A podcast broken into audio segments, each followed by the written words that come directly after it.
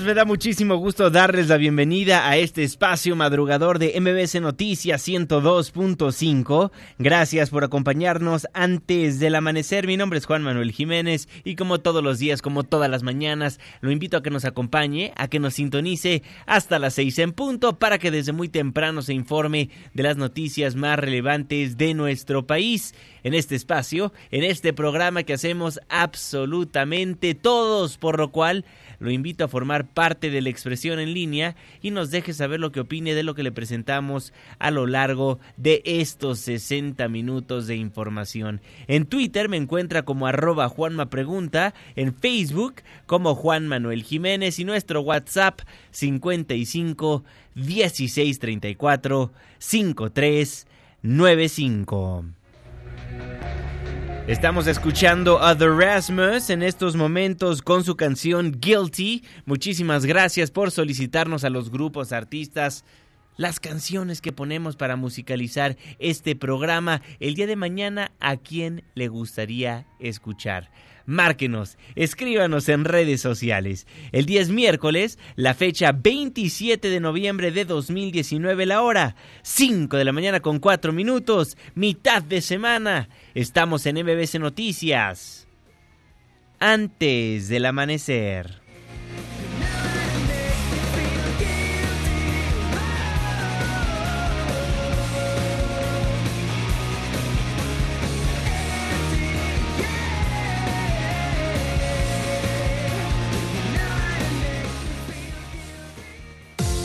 ¿De quién es el santo? Hoy 27 de noviembre del 2019 felicitamos a Primitivo, Valeriano, Virgilio. Muchas felicidades. Clima. 5 de la mañana con 6 minutos. Marren Sánchez. Hola Juanma, muy buen día para ti nuestros amigos del auditorio. Les informo que se pronostican lluvias intensas en regiones de Baja California Sur, Sonora, Durango y Sinaloa debido al Frente Frío número 18. Estas condiciones podrían estar acompañadas de descargas eléctricas y vientos fuertes. Además se prevén temperaturas bajo cero en regiones de Chihuahua, Puebla y Tlaxcala. En la capital del país tendremos cielo despejado con incremento de nubosidad durante la tarde y probabilidad de lluvias aisladas. Los termómetros marcarán una temperatura máxima de 29 grados Celsius y una mínima de 13. Este fue el reporte del clima antes del amanecer. Muchísimas gracias Marlene Sánchez y gracias a usted también por sintonizarnos antes del amanecer a través de la señal que sale de MBC Noticias 102.5. Saludo con gusto a todas las personas que nos ven y nos escuchan a través de nuestra página de internet mbcnoticias.com y por supuesto que le mandamos un caluroso abrazo a las personas que nos honran con su presencia a través de las distintas aplicaciones que hay en los teléfonos inteligentes. El reloj está marcando las 5 de la mañana con 7 minutos. Le voy a informar. Tristemente, en nuestro país, hacer periodismo es muy riesgoso.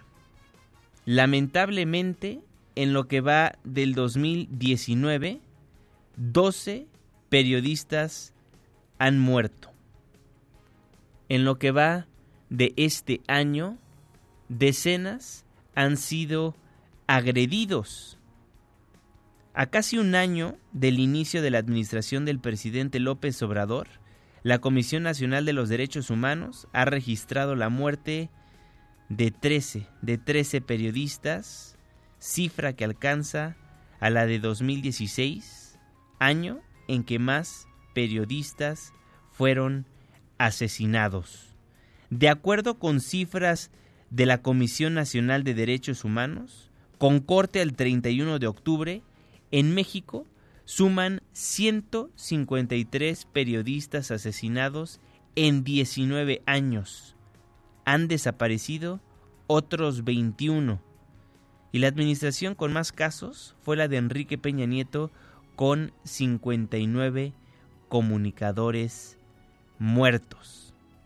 Los amenazados somos muchos, quienes hemos sufrido de una agresión por hacer un uso fundamental de nuestros derechos como lo es la libertad de expresión, somos varios. Recordará que hace algunas semanas fui víctima de una agresión en la glorieta de los insurgentes. Recordará que una persona de forma violenta me pegó, me noqueó, lo cual causó que fuera al hospital a ser intervenido quirúrgicamente. Cuatro fracturas, dos hematomas, pómulo dañado, nariz reconstruida. Sufrimos quienes nos dedicamos al periodismo.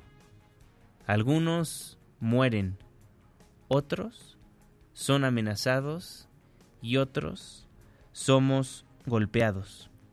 ¿Y por qué le cuento todo esto? Porque recordará que cuando fui agredido en esa manifestación legítima por parte de algunas mujeres, un hombre, un hombre que se encuentra en prisión preventiva oficiosa en el reclusorio sur, me agredió, lo cual causó que cayera al suelo, perdiera conciencia por algunos momentos, y hubo un joven, un amigo, un colega reportero que me ayudó. Me ayudó a pararme, me levantó y me encaminó a un lugar seguro. Ese reportero es un compañero de multimedios del canal 6, 6.1 en la televisión abierta. Se llama Aaron Tagle. Y ese reportero, ese amigo mío, que me cuidó, que me rescató y que me apoyó, el día de ayer fue víctima de una agresión. Aaron Tagle y su camarógrafo Jonathan Loya fueron agredidos la tarde-noche de ayer durante una transmisión en vivo que realizaban desde Coacalco en el Estado de México. Aarón daba cuenta de una balacera que dejó como saldo dos muertos en la colonia Hacienda Coacalco. En el reporte, en vivo también, se observa como un grupo de hombres, presuntamente choferes de la Ruta 5, rodean a Aarón y él los intenta calmar, indicándoles que ya se va a retirar del lugar. Sin embargo, fue agredido. De acuerdo con los reportes, Aaron Tagle presenta heridas de bala, perdón, heridas de arma blanca, corrijo, heridas de arma blanca en la zona del rostro, así como en una oreja y una mano, en tanto que Alberto Loya, su camarógrafo, se encuentra en observación después de recibir una serie de golpes en todo el cuerpo. Por estos hechos no se reportan personas detenidas. La buena noticia, la buena noticia es que Aarón se encuentra bien. Publicó esto en redes sociales. Hola a todos, gracias de antemano por sus mensajes. Estamos bien, piquete aquí, un piquete aquí en el oído y como verán pues un resto de, golpes, pero a todos les agradezco mucho sus muestras de preocupación y de aprecio. Gracias a todos, estamos muy bien, vamos a seguir. Gracias. Eso pasó el día de ayer. Aaron Tagle, un amigo mío, la persona que me rescató después de que yo sufrí un atentado, fue víctima de una agresión por hacer su trabajo. Un amigo mío fue agredido por ejercer su profesión, por comunicarle a usted lo que pasa en las calles de la República Mexicana. Y el lunes, durante la marcha feminista, la que salió del Ángel de la Independencia al Zócalo Capitalino, otros compañeros también fueron agredidos. Otro amigo mío, un compañero del periódico Record, del diario Record, un fotoperiodista, también fue herido. Se llama Juan Carlos Williams y también fue víctima de una agresión por parte de personas que no nos dejan hacer nuestro trabajo. Quedaron en agresiones, sí, pero están atentando contra la libertad de expresión. A nosotros nos fue bien. Fuimos agredidos y estamos vivos para contarlo. Pero 13 periodistas han sido asesinados durante la administración del presidente Andrés Manuel López Obrador. Que se dé cuenta de estas agresiones la titular de la Comisión Nacional de los Derechos Humanos, Rosario Piedra Ibarra, porque de acuerdo a ella y a sus declaraciones, le preguntó a la prensa, ¿han asesinado a periodistas? Recordemos. Yo creo que donde hubo falta de libertad de expresión fue en los sexenios anteriores y ahí y no lo digo yo, ahí están todos los periodistas asesinados o desaparecidos o intimidados. Este Entonces, ha sido peor para los periodistas. Han asesinado periodistas. internacionales se reunieron. ¿No se han enterado del asesinato de periodistas? No, mire, yo he visto y vi lo que pasó con en todos los sexenios pasados. Sí, si y fuera necesario, confrontaría al presidente como lo hizo el ombudsman anterior. Claro. Bueno, vi lo que pasó en los sexenios anteriores, pero no recuerda que en este año han asesinado 13 periodistas. Escuchó la voz de la actual presidenta de la Comisión Nacional de los Derechos Humanos. Esperemos ahora se dé cuenta que nos agreden, que nos matan, que van 13 en el sexenio de López Obrador. Son las 5 de la mañana con 15 minutos. Mi solidaridad, mi cariño con todos los periodistas que a diario salen a las calles para darle a conocer a usted lo que es noticia en nuestro país. Un caluroso abrazo a mi querido amigo Aaron Tagle y a su, y a su camarógrafo Jonathan Loya. Son las 5, son las 5 con 16. La Procuración de Justicia es débil en el país, así lo reconoció la misma secretaria de Gobernación y ministra en retiro, Nora Bucio. Juanma, te saludo con gusto y te comento que la secretaria de Gobernación, Olga Sánchez Cordero, reconoció que la Procuración de Justicia está totalmente rebasada en el país y por ello la sociedad no tiene confianza en su actuar. La Procuración de Justicia está totalmente rebasada en nuestro país.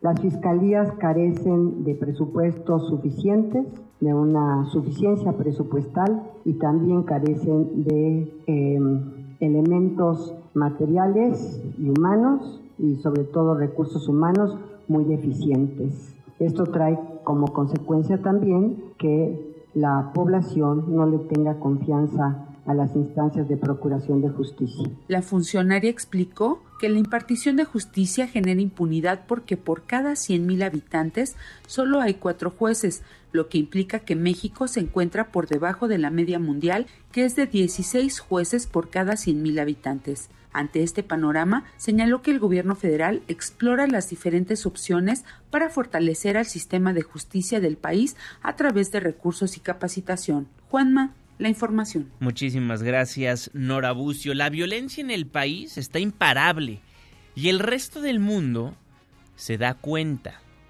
Y aunque tengamos una nueva estrategia para combatir a la delincuencia, hay otros países que comienzan a presionar al nuestro, como los Estados Unidos. Para que comprenda de lo que le hablo y entendamos la de 8 de este día, es importante darle un breve contexto. Entonces, si me lo permite, lo haremos en este momento. El 4 de noviembre, en la frontera entre Sonora y Chihuahua, nueve familiares de la familia Levarón fueron asesinados. Tres mujeres y seis menores de edad, entre ellos dos bebés, fueron acribillados después de que miembros de un grupo criminal los emboscaron, los mataron y les prendieron fuego a las camionetas en las que se estaban trasladando. Por esta agresión, Brian Levarón le urgió al presidente Donald Trump que declare a los cárteles de la droga en México como terroristas. Parte de la conversación que tuvo Brian con mi compañero Luis Cárdenas en la primera de MBS.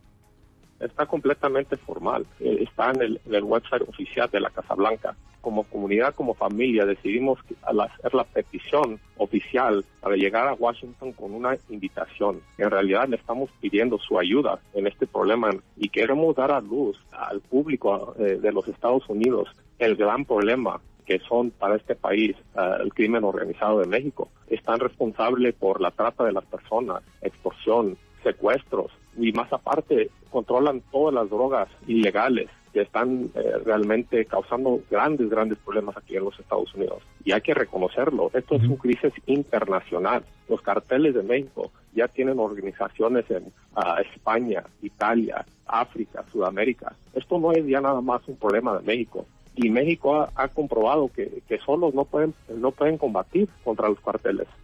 Luego de que la familia Levarón solicitara al gobierno de Estados Unidos declarar a los cárteles de la droga de México como organizaciones terroristas, llegó la respuesta del mandatario norteamericano. Ayer, en el programa televisivo de Fox News, The O'Reilly Update, el periodista Bill O'Reilly le preguntó si declararía a los cárteles de la droga mexicanos como terroristas. Y esto fue lo que respondió Donald Trump. ¿Va a designar a los cárteles en México como grupos terroristas y empezar a golpearlos con drones y cosas así? No quiero decir lo que haré, pero los cárteles serán designados. No quiero decir lo que haré. Ya le ofrecí ayuda a México. Me agrada mucho el presidente. En realidad me llevo mucho mejor con este presidente, mucho, mucho mejor que con el anterior. En teoría, este presidente tiene tendencia socialistas, pero creo que es muy buen hombre. Le ofrecí que nos dejara entrar a México para limpiar todo. Hasta el momento ha rechazado la oferta, pero en algún punto algo tiene que hacerse.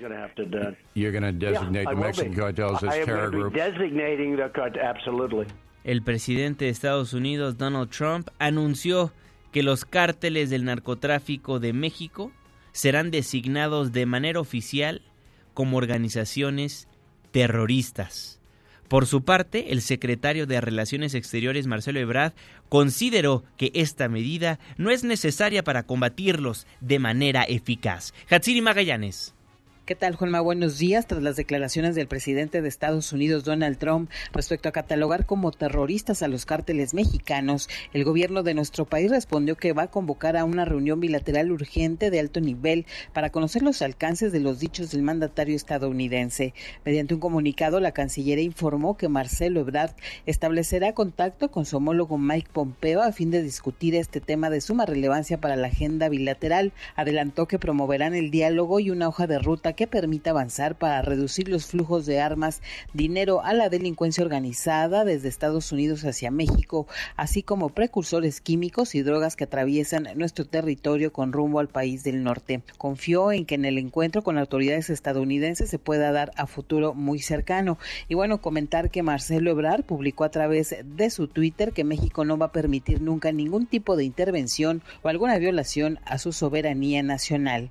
La información que tenemos. Buenos días. Muy buenos días, Hatsiri Magallanes. Y por supuesto que las reacciones llegaron por parte de la clase política. Ante el anuncio del presidente de los Estados Unidos, Donald Trump, la presidenta del Senado, Mónica Fernández, advirtió que no permitirán ningún tipo de intromisión en nuestro país. Me atrevo a hablar por todas y por todos los senadores. Pedimos respeto a nuestra soberanía, pedimos respeto a nuestra nación y no vamos a participar ni a tolerar ningún tipo de intromisión con ningún pretexto a nuestro país. Nosotros lo que queremos es hacer un llamado a la concordia, a la civilidad y al respeto. Tenemos que exigir y hablar siempre de respeto a nuestro país. En tanto, la bancada del Partido de la Revolución Democrática en la Cámara de Diputados aseguró que la amenaza del presidente Trump de catalogar a las organizaciones criminales en México como terroristas representa un riesgo para la soberanía nacional y también significa que el mandatario estadounidense seguirá utilizando a nuestro país como un tema para sus intereses electorales. Creo que el presidente Trump está utilizando este tema como un tema de campaña. Ya no será solo el tema del muro, sino que hoy será también el tema del terrorismo de los grupos delincuenciales y por lo tanto México será un tema permanente en la campaña electoral. Y el solo hecho de catalogar en riesgo la seguridad nacional de los Estados Unidos les da absoluta y plena libertad para que por encima de procedimientos diplomáticos y con pleno ejercicio del derecho de intervención en automático se pone en riesgo la soberanía de nuestro país. Así lo daba a conocer el diputado Antonio Ortega. En tanto, el líder panista Marco Cortés solicitó al gobierno mexicano que aclare a Estados Unidos que tiene mucho por hacer, como evitar el altísimo consumo de drogas y el trasiego de armas, pero sus acciones deben respetar la soberanía mexicana. Por ello hemos pedido que el asunto sea revisado como un problema continental en donde cada país tiene que hacer lo que le corresponde dentro de su soberanía. Estados Unidos tiene mucho por hacer y es evitar el altísimo consumo de drogas en su país. Drogas que finalmente transitan de América Latina hacia el norte. Eso es lo que tiene que hacer, evitar el altísimo consumo que ahora tiene y evitar el trasiego de armas. En Estados Unidos las armas se venden como en el supermercado, de forma legal. ¿Usted qué opina? Twitter arroba Juanma Pregunta, Facebook Juan Manuel Jiménez, el presidente de Estados Unidos Donald Trump anunció que los cárteles del narcotráfico de México serán designados de manera oficial como organizaciones terroristas. Son las 5 de la mañana con 25 minutos. Y en otros temas, recordará que el fin de semana el presidente de la República, Andrés Manuel López Obrador, dio de qué hablar porque aseguró que Ayotzinapa no fue un crimen de Estado. Recordemos. Cuando no se trata de crímenes de Estado, siempre se llega a la verdad si hay voluntad política de la autoridad. Cuando son crímenes de Estado, entonces es muy difícil saber, pero en el caso de Arnulfo, en el caso de los jóvenes de Ayotzinapa y muchos otros casos, no se puede hablar de crímenes de Estado. Y ante estas declaraciones, ¿cómo reaccionaron los padres de la familia, los padres de familia, pues de los 43 normalistas desaparecidos? Cuéntanos, Nora Bucio, buenos días. Juanma, te saludo con gusto y te comento que a 62 meses de la desaparición de los 43 estudiantes de la normal rural de Ayotzinapa, los padres de familia y organizaciones solidarias marcharon para refrendar su acusación respecto a que fue el Estado el responsable de este crimen, en contraparte lo asegurado por el presidente Andrés Manuel López Obrador. Durante la marcha que partió desde el Ángel de la Independencia y concluyó en el hemiciclo a Juárez, los estudiantes aseguraron que el pronunciamiento hecho por el presidente es contra el pueblo el abogado Vidulfo Rosales aseguró que el resultado de las investigaciones demuestra una vez más que el responsable es el Estado. Porque se pudo comprobar que hubo una participación directa de elementos de la Policía Municipal de Iguala de Cocula, de Huitzuco, de Pecuacuilco, elementos de la Policía Estatal, Ministerial e incluso de elementos del Ejército Mexicano. Por eso decimos que fue el Estado, como acertadamente el día de ayer el subsecretario de Derechos Humanos afirmó y confirmó que fue el Estado. Por su parte, Felipe de la Cruz, vocero de los familiares de los estudiantes normalistas desaparecidos, señaló que los responsables intelectuales y materiales de este crimen pueden estar seguros de que la justicia se encuentra cerca. Pero donde quiera que se encuentren los autores intelectuales y materiales de este crimen, estamos seguros que están temblando porque ven cerca la justicia. Algunos de los padres de los estudiantes desaparecidos hicieron uso de la palabra durante el mitin y señalaron que aun cuando no hay resultado en las investigaciones sobre el paradero de los jóvenes, seguirán esperando a que el gobierno del presidente López Obrador les devuelva a sus hijos. Juanma, la información. Muchísimas gracias, Nora Bucio. En tanto, el subsecretario de Derechos Humanos de Gobernación, Alejandro Encinas, aseguró que a pesar de las declaraciones del presidente López Obrador, en las cuales afirmó que no se puede hablar de crímenes de Estado en la desaparición de los 43 normalistas de Yotzinapa, trabajan, igual que siempre, con los familiares de los estudiantes. Sí, estamos trabajando con ellos igual que siempre. Estamos trabajando muy bien con ellos, muy bien. El presidente Kodak un crimen de Estados cuando se mantiene la complicidad del Estado. Lo que quiere decir el presidente es que efectivamente hoy el Estado está asumiendo la responsabilidad de esclarecimiento. Así lo daba a conocer el subsecretario Alejandro Encinas, quien también indicó que en el tema de la desaparición de los normalistas están siguiendo las líneas de investigación de la Fiscalía y que aquellos actores involucrados que no cumplieron con su responsabilidad en la indagatoria serán castigados. Seguimos las líneas de investigación en coordinación con la unidad especializada de la Fiscalía. Tenemos operativos en campo de búsqueda, tanto en vida como post-mortem, y esperemos eh, eh, también ya el desvío de responsabilidades para que los actores involucrados que no cumplieron su responsabilidad en la investigación sean castigados. Así lo da a conocer Alejandro Encina. Son las 5 de la mañana con 30 minutos.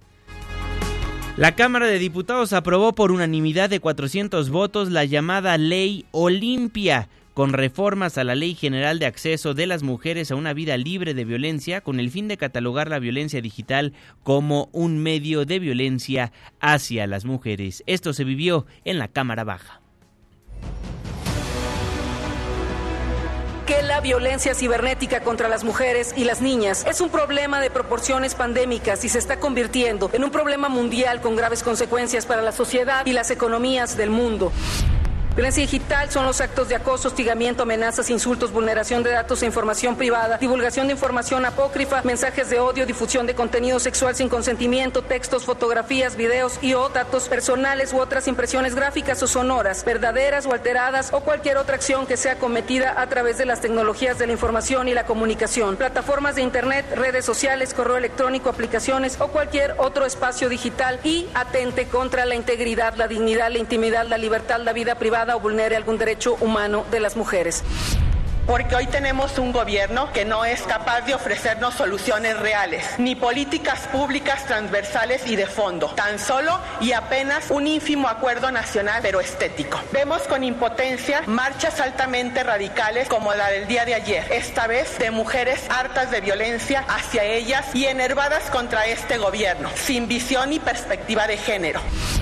Tenemos un gran compromiso como hombres, si bien es un, dictamen que es de género, que tenemos la responsabilidad como hombres. Yo tengo madre, tengo hijas, tengo esposa y quiero sumarme a esta gran iniciativa y que dejamos un basta, un alto ya a la violencia a las mujeres en cualquiera de sus expresiones.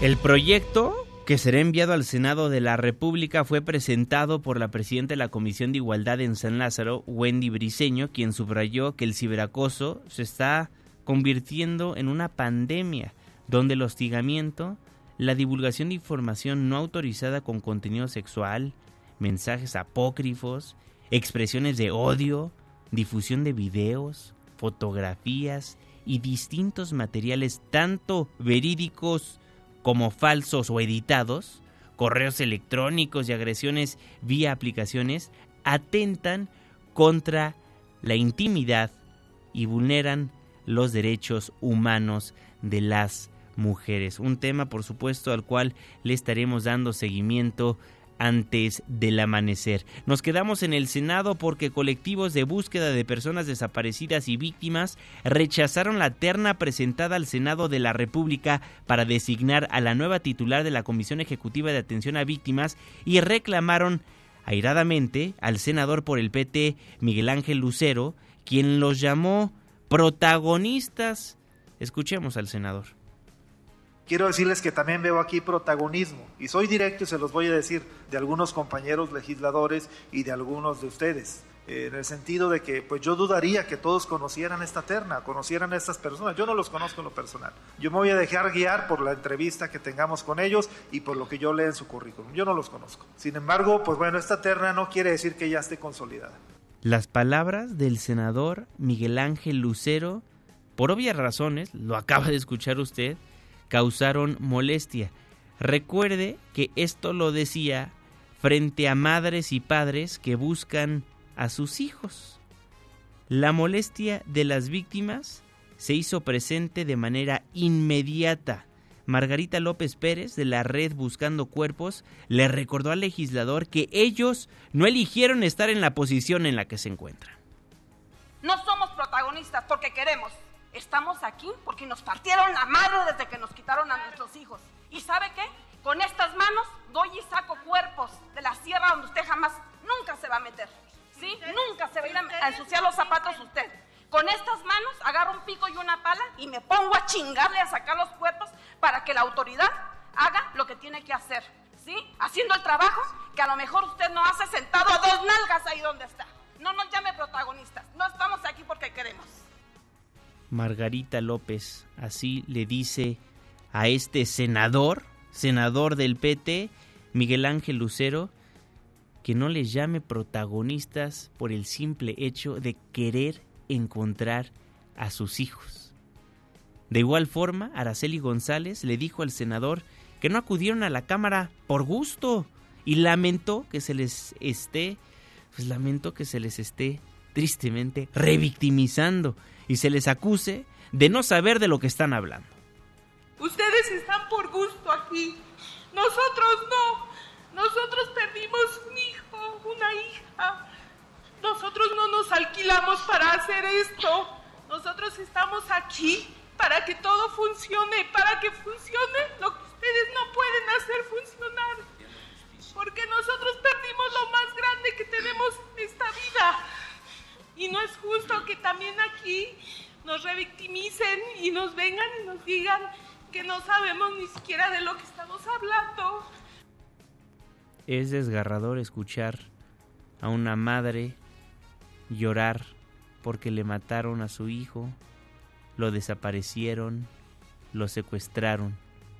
Y un senador tiene los pantalones para decirles que no saben de lo que están hablando, para decirles protagonistas por acudir a la Cámara Alta para exigirles que hagan su trabajo, que legislen. Son las 5 de la mañana con 36 minutos. El subsecretario de Derechos Humanos de Gobernación, Alejandro Encinas, y el ministro en retiro, José Ramón Cosío, señalaron que trabajan en un protocolo para la búsqueda de desaparecidos, el cual se aplicará a organizaciones y autoridades a nivel federal, estatal y municipal, así como el Poder Judicial. La voz del ministro en retiro. Es generar un protocolo para los miembros del Poder Judicial, para que estos miembros del Poder Judicial sepan qué hacer cuando tengan un amparo promovido desde luego por las personas que están hablando a nombre de alguien que está desaparecido a este momento. Es decir, es algo que es una extensión del caso Radilla por estas condiciones, pero que sí significa o tendría que significar una actualización muy importante de los modos en los cuales se tendría que estar buscando a las personas. La voz del ministro en retiro. Por su parte, Alejandro Encina señaló que este protocolo se implementará el próximo año e incluye las desapariciones recientes y las que han ocurrido en Guerrero, Sinaloa, Chihuahua, Jalisco, Nuevo León y en muchos estados más. El Sistema Nacional de Búsqueda también se ha planteado, es que hacer un protocolo que homologue todos los mecanismos para que quienes realicen o realizamos búsquedas, los familiares, las fiscalías locales, los colectivos, la Fiscalía General, el Sistema Nacional y la Comisión Nacional de Búsqueda, nos apeguemos a las mismas normas técnicas en la búsqueda. ¿Y sería eh, posible aplicarlo en este sexenio? Por supuesto, ¿En no. tiempo? No, espero que el próximo año quede ya plenamente definido. El próximo año. Ya lo veremos. Son las 5 de la mañana con 37 minutos.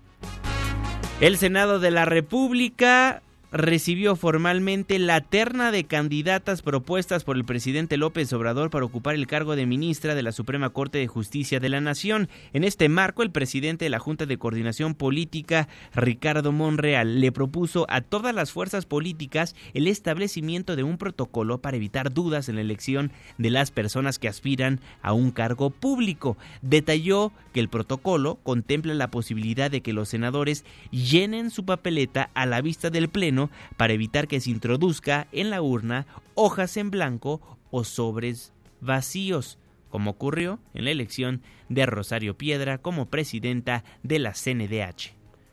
cantando el nombre del senador, acude con el secretario, ahí se entrega y ahí mismo ejerce el derecho al voto, para que no metan ni sobres vacíos ni hojas vacías ningún senador. Es preferible que no voten o que voten anulando su voto. Es lo mejor. Pero sobre eso y sobre eh, quienes van a votar, eh, la contabilidad, el escrutinio, son normas que, transparentas el que transparentan el ejercicio del sufragio en el Senado. Un protocolo que propone el senador Monreal para evitar que se introduzcan en la urna hojas en blanco o sobres vacíos, como ocurrió en la elección de Rosario Piedra como presidenta de la Comisión Nacional de Derechos Humanos. Y justamente sobre este tema, la dirigencia nacional del PAN analiza interponer una denuncia penal contra Rosario Piedra por mentir en su solicitud para ser elegible en el proceso de selección que realizó el Senado de la República. De hecho, presentamos amparos, presentamos un JDC y se realiza también presentar una denuncia penal porque se mintió por parte de quien hoy de forma ilegal pretende ostentar la Comisión Nacional de Derechos Humanos, ocultar que era dirigente de partido al ser consejera nacional y consejera estatal. Eso es algo que por escrito ella negó y ahora queda claro que mintió y por lo tanto era inelegible. El coordinador nacional de protección civil David León anunció que se trabaja en la actualización de las reglas de operación del Fondo de Desastres Naturales para atender de manera inmediata a las zonas afectadas y la población afectada. Hoy es miércoles de protección civil. Protección civil antes del amanecer. ¿Y tú ya estás preparado? David León, coordinador nacional de protección civil, explíquenos más. Muy buenos días. Querido Juanma, qué gusto saludarte. Efectivamente, este fondo que tenemos, este instrumento financiero que nos permite atender emergencias y atender desastres en nuestro país, Juanma, nació en 1996, tiene sus primeras reglas en 1999 y requiere actualizaciones en muchos sentidos, particularmente en el tema de atención de desastre por sequía, que tiene unas reglas muy limitadas que solo permiten eh, declarar la sequía en una ventana de tiempo muy pequeña cuando nuestro país en distintos puntos del territorio tiene problemas de sequía a lo largo de todo el año. Por ello hemos hecho un trabajo con distintas eh, dependencias escuchando y recogiendo las inquietudes de nuestros hermanos agricultores de muchos puntos del país que requieren apoyo para atender la sequía que impacta a sus eh, cosechas. Eso justamente como una medida en este momento, ante el cierre de la temporada de lluvias, se termina la temporada de lluvias este 30 de noviembre, para el 96% del territorio nacional. Prácticamente todo el país termina su temporada de lluvias y es cuando se abre el momento para que los agricultores puedan solicitar, los gobiernos estatales, por supuesto, a través de los gobiernos estatales, solicitudes de declaratoria de desastre por sequía. Comentarte, Juanma, que eh, preveíamos que este sería un año particularmente seco por ahí del mes de julio, por el mes de agosto, pero eh, las lluvias que tuvimos en septiembre, en octubre y en noviembre nos permitieron cerrar la brecha del déficit de lluvia. Estamos solo 6% abajo de la lluvia de los eh, años eh, promedio y el sistema Cuchamala, que es el que provee agua a nuestra ciudad, se encuentra 5% por arriba de su eh, almacenamiento promedio, es decir, ha sido un, eh, unos, un buen trimestre justamente para la recuperación de la reserva de agua que eh, dota a la Ciudad de México. Decirte también que vamos a tener lluvia importante en algunos estados de nuestro país, Baja California, Baja California Sur, el caso de Chihuahua, también el Frente Frío número 18 impactará algunos estados del territorio nacional, bajas temperaturas en el norte y noroeste del territorio nacional. Eh, por último, Juanma, si me lo permites, el volcán Popocatépetl, una noche activa, 59 exhalaciones, dos explosiones, 176 minutos de tremor en las últimas 24 horas, 138 exhalaciones, 293 minutos eh, de tremor y un sismo vulcanotectónico. Recordarle a tu auditorio, arroba CMPC-MX para obtener información en tiempo real acerca de nuestro territorio. Coordinador, muchísimas gracias, muy buenos días. Gracias a ti, Juana, que tengan excelente miércoles. El coordinador David León, coordinador nacional de protección civil.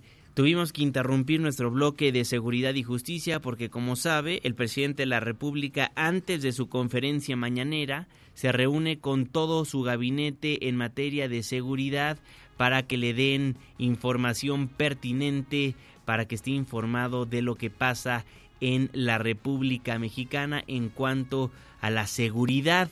David León, el coordinador nacional de protección civil, forma parte de ese equipo de trabajo. Por eso lo tuvimos que dejar ir rápidamente, interrumpir este bloque de seguridad y justicia antes del amanecer para conocer los detalles en materia de protección civil en nuestro país. Son las 5 de la mañana con 44 minutos. Retomamos la información. La Unidad de Inteligencia Financiera informó que tiene bloqueadas varias cuentas de personas relacionadas con el cártel de Sinaloa. Citlari Sáenz.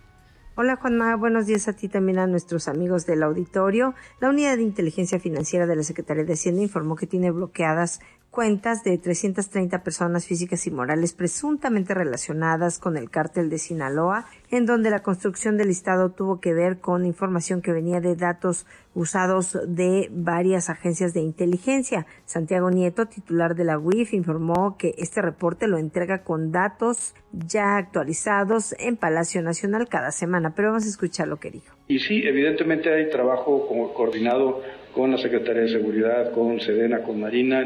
una vez a la semana, en promedio, me toca estar en el gabinete de seguridad en Palacio Nacional. Y, y bueno, recientemente solo pongo un ejemplo generamos un bloqueo de cuentas de 330 personas físicas y morales presuntamente relacionadas con cártel de Sinaloa, en donde la, construcción del listado tuvo que ver con información que venía de todas las áreas de inteligencia.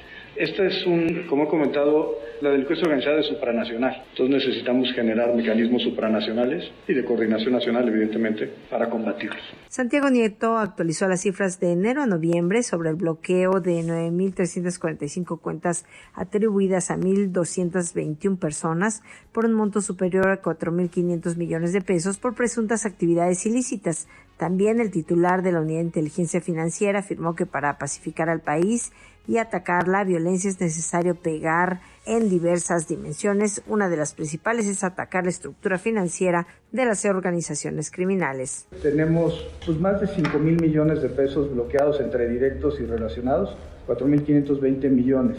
Hay una parte importante de esto que es reclamada, por supuesto, pero hay una parte importante que no.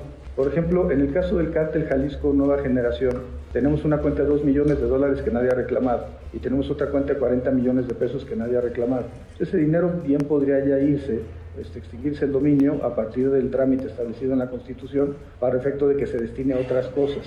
Pero yo creo que lo, que llama más la atención es que estos son los casos que hemos armado, 148 denuncias ante la Fiscalía General de la República.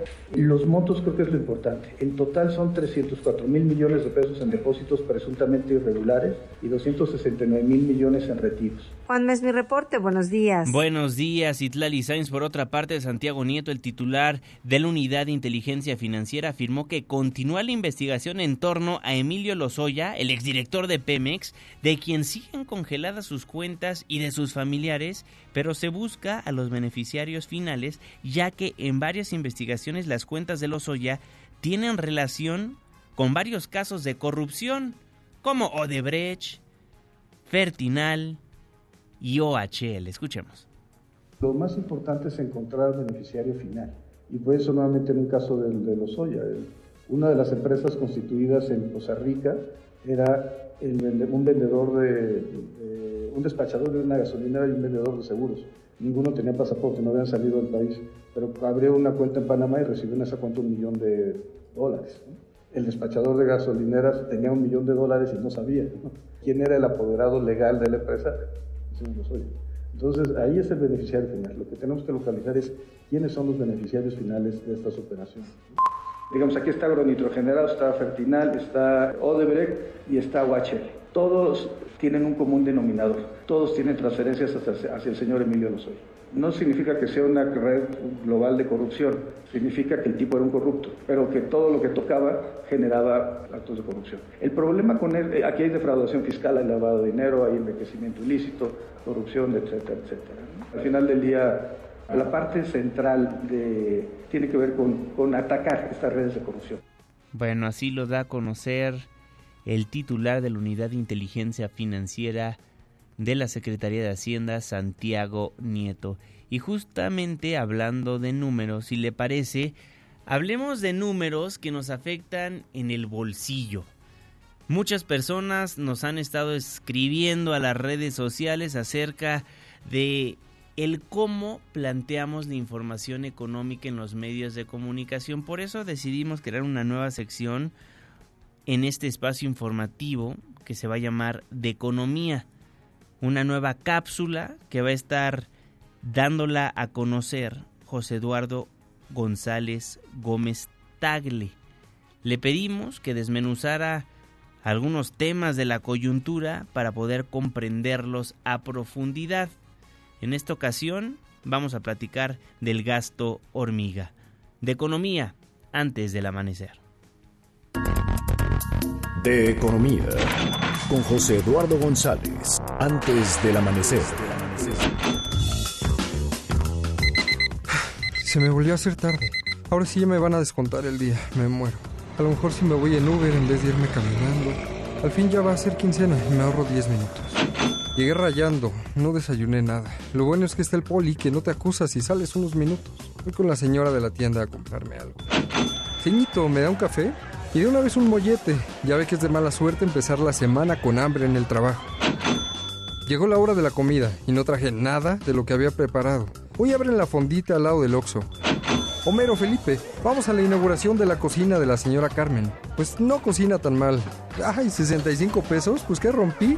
Vamos por un cigarrito antes de regresar. Se me antojaron unas papitas, ¿quieren? Y así, la lista podría continuar todo el día pues aproximadamente los mexicanos gastamos, según la Conducef, el 12% de nuestro sueldo mensual en este tipo de gastos que pasan desapercibidos. Comida, café, refrescos, cigarros, alcohol, propinas, galletas, chicles, incluso recargas al celular. Todo lo que no habíamos presupuestado, que aparentemente, como el gasto no es tan alto, pues no nos afecta. Según la startup de préstamos YAP, a los mexicanos se nos escapan de las manos en promedio 14 mil pesos al año, por lo cual las principales recomendaciones que te hago para mejorar tus finanzas personales son, haz un presupuesto, te ayudará a saber de forma consciente cuánto dinero tienes, organizar tus gastos para que sepas de manera organizada cuánto y en qué vas a gastar. Pon primero los gastos fijos, como la renta, agua, luz, mensualidades, pago de tarjetas. 2. Provoca ahorros en tu día a día, por ejemplo, alternando el uso de tu vehículo con un transporte público. Trata de compartir gastos, quizás con colegas del trabajo. Así incluso puedes ayudar al medio ambiente.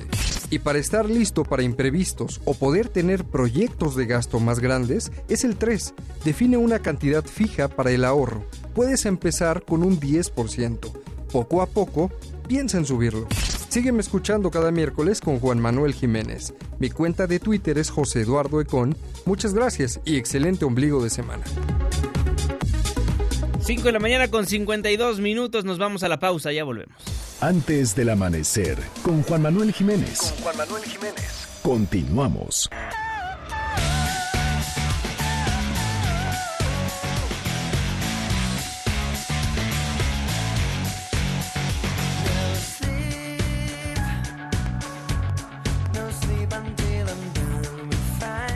In the Shadows de The Rasmus.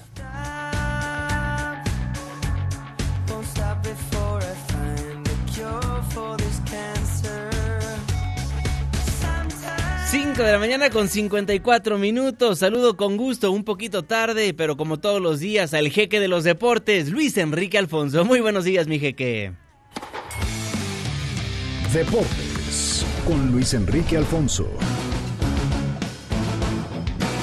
Mi querido Juan, amigos de Antes del Amanecer, ¿cómo están? Antes que nada, te quiero felicitar por este, este premio recibido el día de ayer, Juanma, muy merecido, el Premio Nacional de Locución por Mejor Reportaje en Televisión, Juanma, la verdad es que muy merecido y después de, de los cebollazos y demás y de los arrimones, este, vamos a irnos con la información, mi querido Juanma, y tenemos que arrancar con lo que pasó con las Chivas. Ayer mucho que hablar del rebaño, tres cosas esenciales para que escuchemos a las voces de los protagonistas. Primero, Ricardo Peláez fue presentado. Recordemos que se había ya hecho eh, pues público el que después de, del paso por Cruz Azul, lamentable la salida, lamentable cómo los directivos cementeros en esta, en esta fiesta, en esta pachanga, en este holgorio que tienen, dejaron ir a un, a un gran directivo como es Ricardo Peláez y Chivas dice pues vénganos a tu reino. Ahora fue presentado de manera oficial y su discurso fue contundente. En Chivas se dejan de hablar de descenso y se empiezan a hablar de títulos. En Guadalajara, en Chivas, se habló de problemas de cociente y de descenso hasta el fin de semana pasado. En esta institución, a partir de ahora, se va a hablar de campeonatos, se va a hablar de liguillas, se va a hablar de éxitos deportivos. Se acabó el tema de cociente, se acabó el tema de estar peleando en los últimos lugares. Por otro lado, Mauri Vergara, el presidente del rebaño, tantas eh, dudas, cuestionamientos, sobre todo después del fallecimiento de su, de su padre, don Jorge Vergara, de que si el equipo se va, este equipo está en venta, está hipotecado, que si hay broncas, escuchemos lo que dijo. Chivas no está en venta. Y esto que ha sido tan importante y tan sensible en un aspecto para nosotros como familia, yo les puedo decir que hoy en día estamos más comprometidos que nunca con este club. Y obviamente está contento Luis Fernando Tena, ya estrenó cuenta de Twitter, por cierto, porque fue ratificado. Es una buena noticia, me explico cortito y al pie. Es un hombre que pese a ya no tener un eh, presente tan brillante, pero creo que ha ganado el crédito suficiente después del título conseguido con... Eh, con Cruz Azul, sobre todo. La medalla de oro de, Londres es, creo que, lo importante. Ahora, es cierto, los técnicos viven de, los logros que tienen en el, en el, pasado inmediato, pero lo de Tena, sobre todo como llegó a, a, las Chivas, creo que puede tener esta posibilidad de arrancar el torneo y ver de qué está hecho. Y si no funciona, entonces yo creo que la decisión va a ser tomada. Pero habla bien de Peláez, de que no arranca de cero y que da esta posibilidad. Bueno, Arranca hoy la, la, liguilla, Juanma, el León contra Monarcas, Monarcas contra León, desde el Estadio Morelos a las 6.45, pero ya llegaron los Tigres, el flamante campeón, ya está en la capirucha, eh, pasando a temas eh, briopeos, Juanma, nueve detenidos, dejó una nueva operación por amaño de partidos en España, la Policía Nacional de aquel país informó que fue la segunda, la segunda fase, aquella operación que realizaron hace, ¿qué será? Ya algunos meses, llamada Oikos, y en la cual eh, pues le dieron le dieron este pues agarrón a, varios a varios directivos y exjugadores. Ahora fue esta segunda etapa sobre todo del eh, Deportivo Huesca un partido de 2017 en el cual pues el expre, expresidente directivos exjugadores nueve en total están detenidos porque el tema era darles el boleto de playoffs para ver si se metían a la, a la, primera división. Recordemos que en España ascienden tres, descienden tres y el Huesca en 2017 tuvo la posibilidad, pero de manera muy sospechosa. Así que continúa esta cuestión empañando al fútbol.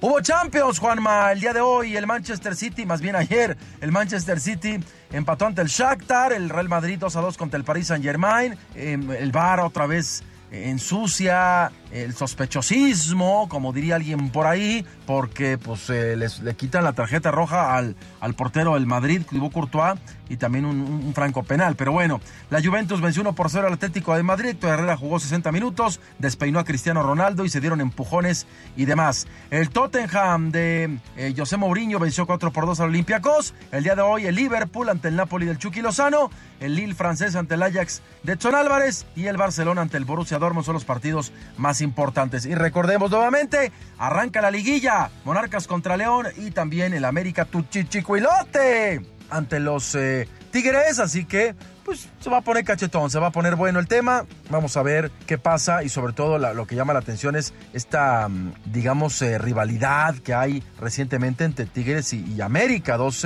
dos equipos que son llamados a ser protagonistas y a seguirlo siendo como tal. Bueno, Juanma, ya me voy. Te reitero la felicitación, mi querido Juanma. Ojalá, ojalá pronto cortemos una flor de, tu jardín y te mando un gran abrazo. Bueno, ya me voy a Hechos AM. Nos vemos en minutos ahí por Azteca 1 y aquí nos escuchamos mañana. Mi Twitter, arroba Lea Deporte. Salud. Saludos, mi querido Luis Enrique Alfonso. Gracias por la felicitación. Gracias a usted, gracias a que nos ve, gracias a que nos escucha.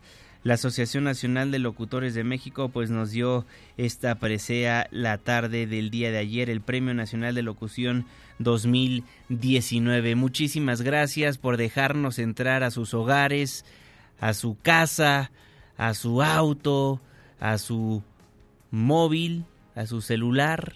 Muchísimas gracias de verdad por hacernos el placer, el honor de informarle diariamente a través de la televisión y por supuesto a través de la fuerza de la radio del 102.5 MBS Noticias. Gracias a todos ustedes, este premio es realmente de quienes nos hacen el favor de sintonizarnos, es de ustedes. Gracias. ¿Por qué? Porque este espacio, este programa, lo hacemos absolutamente todos. Dejamos el 102.5, nos pasamos al 104.9. En Exa FM le tenemos un resumen de noticias cada hora a la hora hasta las 10 de la mañana y después nos vemos en la televisión en punto de las 7 de la noche en tu ciudad en tiempo real a través de la pantalla de ADN 40, el canal informativo más visto de México. A nombre de este gran equipo de trabajo, se despide de ustedes su servidor y amigo Juan Manuel Jiménez. Que pase un extraordinario miércoles. Ya casi sale el sol.